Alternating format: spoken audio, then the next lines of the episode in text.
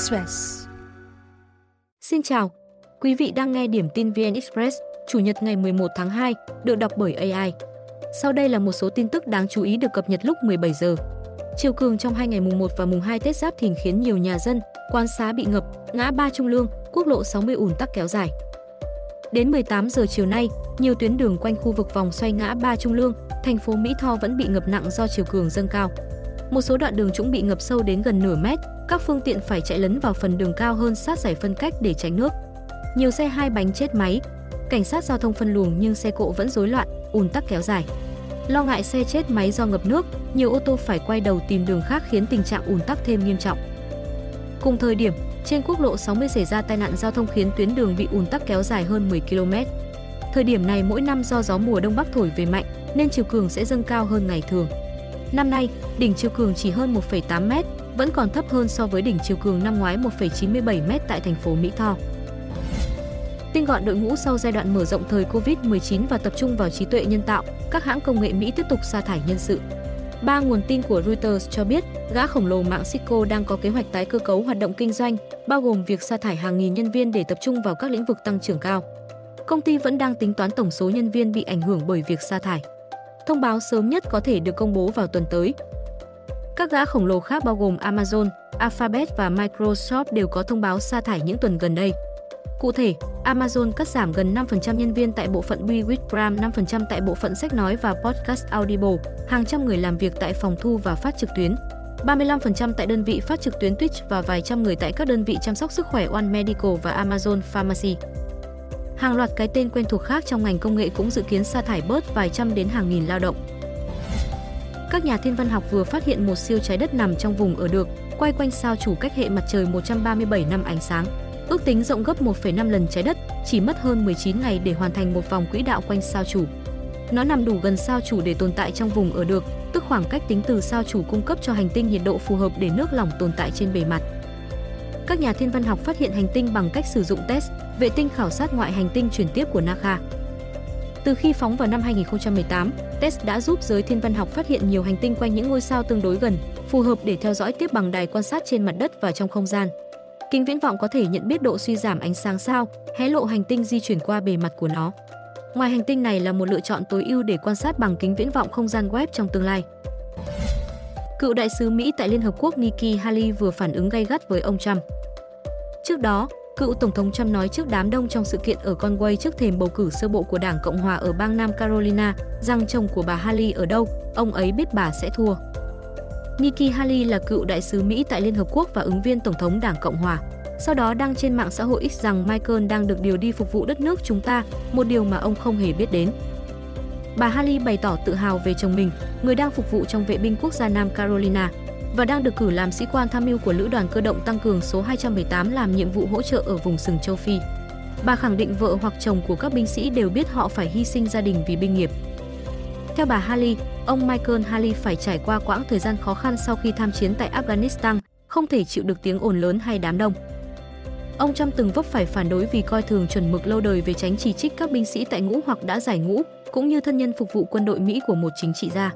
Cựu tổng thống thừa nhận ông từng tránh nhập ngũ vì lý do y tế. Sau đây là một số tin tức đáng chú ý được cập nhật lúc 17 giờ.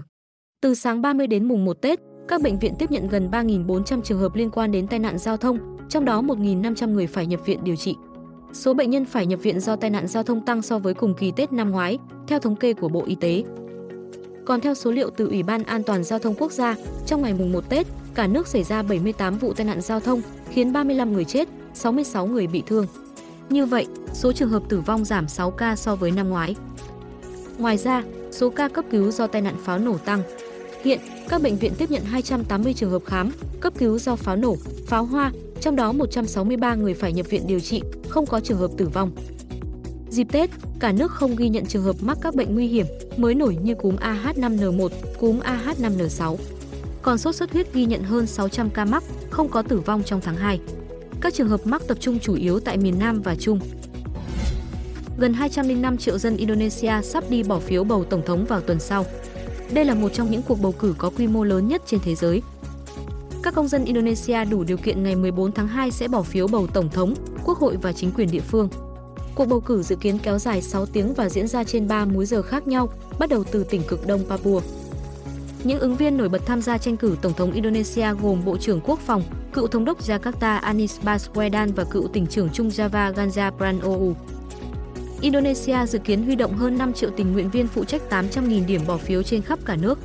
Giới chức Indonesia những ngày qua cử những đoàn hộ tống chuyển thùng phiếu đến khắp ngóc ngách của quốc đảo trải dài tới 5.000 km, nơi hàng trăm dân tộc sinh sống. Tổng thống Ukraine Zelensky vừa thông báo thêm 5 thay đổi trong bộ máy lãnh đạo quân sự Ukraine sau khi đã bổ nhiệm tư lệnh và tổng tham mưu trưởng mới. Cụ thể, ông Sukharevsky sẽ đảm nhiệm quản lý các phương tiện không người lái của quân đội Ukraine, trong khi đại tá Lebedenko phụ trách đổi mới sáng tạo, đặc biệt là công nghệ lục quân và các hệ thống chiến đấu. Đồng thời, bổ nhiệm 3 cấp phó cho tân tham mưu trưởng, gồm Volodymyr Horbatiuk, Oleksiy Shevchenko và Mikhailo Drapati. Họ được giao nhiệm vụ đảm bảo giới lãnh đạo Ukraine nắm được 100% tình hình trên tiền tuyến, phụ trách hậu cần và chịu trách nhiệm cho hoạt động huấn luyện chất lượng cao của quân đội. Ông Zelensky cho biết đây là những người nổi tiếng trong quân đội, có nhiều kinh nghiệm chiến đấu và biết rõ lực lượng vũ trang Ukraine cần điều gì. Đây là động thái mới nhất của ông Zelensky nhằm cải tổ bộ máy lãnh đạo quân sự của Ukraine trong bối cảnh nước này đang gặp nhiều khó khăn trên chiến trường. Chiến dịch phản công quy mô lớn phát động tháng 6 năm 2023 đã thất bại, Kiev cũng phải chuyển sang chiến lược phòng thủ chủ động để đối phó với các đợt tiến công từ nhiều hướng của Moscow. Nga vừa triển khai biên đội máy bay Tú-95 mã số trên vùng trời gần bang Alaska của Mỹ. Đây là lần thứ ba hoạt động này diễn ra trong vòng 4 ngày qua. Nhóm phi cơ được hộ tống bởi biên đội tiêm kích hạng nặng Su-30SM, chuyến bay kéo dài hơn 7 giờ. Hình ảnh được công bố cho thấy biên đội Tú 95 mã số xuất phát từ sân bay phủ đầy tuyết, sau đó là chiến đấu cơ Su-30SM mang ít nhất hai tên lửa đối không tầm ngắn R-74M. Các phi cơ luôn ở trên không phận quốc tế, không xâm phạm vùng trời của Mỹ và Alaska, nhưng chưa rõ có chạm mặt tiêm kích Mỹ gần đó hay không. Bộ Tư lệnh Phòng không Bắc Mỹ cùng ngày thông báo phát hiện 4 máy bay quân sự Nga trong vùng nhận dạng phòng không Alaska hôm 9 tháng 2. Vùng nhận dạng phòng không là vùng trời do một quốc gia hoặc vùng lãnh thổ tự ấn định và buộc máy bay dân sự khi tiến vào phải thông báo. Nhận dạng, xác định vị trí và chịu sự kiểm soát của quốc gia, vùng lãnh thổ đó. Theo thông lệ quốc tế, máy bay quân sự thường gửi thông báo trước khi tiến vào vùng nhận dạng không phận của nước khác nhằm tránh những vụ đụng độ bất ngờ. Tổng thống Hungary Katalin Novak vừa từ chức sau khi đối mặt áp lực lớn vì ân xá cho một người bị kết tội che giấu lạm dụng tình dục trẻ em. Tổng thống Novak là đồng minh thân cận của Thủ tướng Viktor Orbán. Bà thừa nhận bản thân sai lầm, đưa ra quyết định thiếu lý lẽ. Một tuần trước, truyền thông địa phương đưa tin về lệnh ân xá của Tổng thống Hungary và khiến dư luận phẫn nộ. Phe đối lập đã yêu cầu bà Novak cùng cựu Bộ trưởng Tư pháp Judith Vaga từ chức. Người được ân xá là cựu phó giám đốc trại trẻ mồ côi. Người này từng ép các nạn nhân rút lại cáo buộc nhằm vào giám đốc trại trẻ, người nhận mức án 8 năm tù vì lạm dụng ít nhất 10 trẻ. Sự việc được cho là bước lùi với Thủ tướng Orbán, người đã vận động chiến dịch bảo vệ trẻ em khỏi các nhà hoạt động LGBTQ trong trường học suốt nhiều năm qua. Đây là một trong những vấn đề khiến ông thường xuyên đối đầu với Ủy ban châu Âu.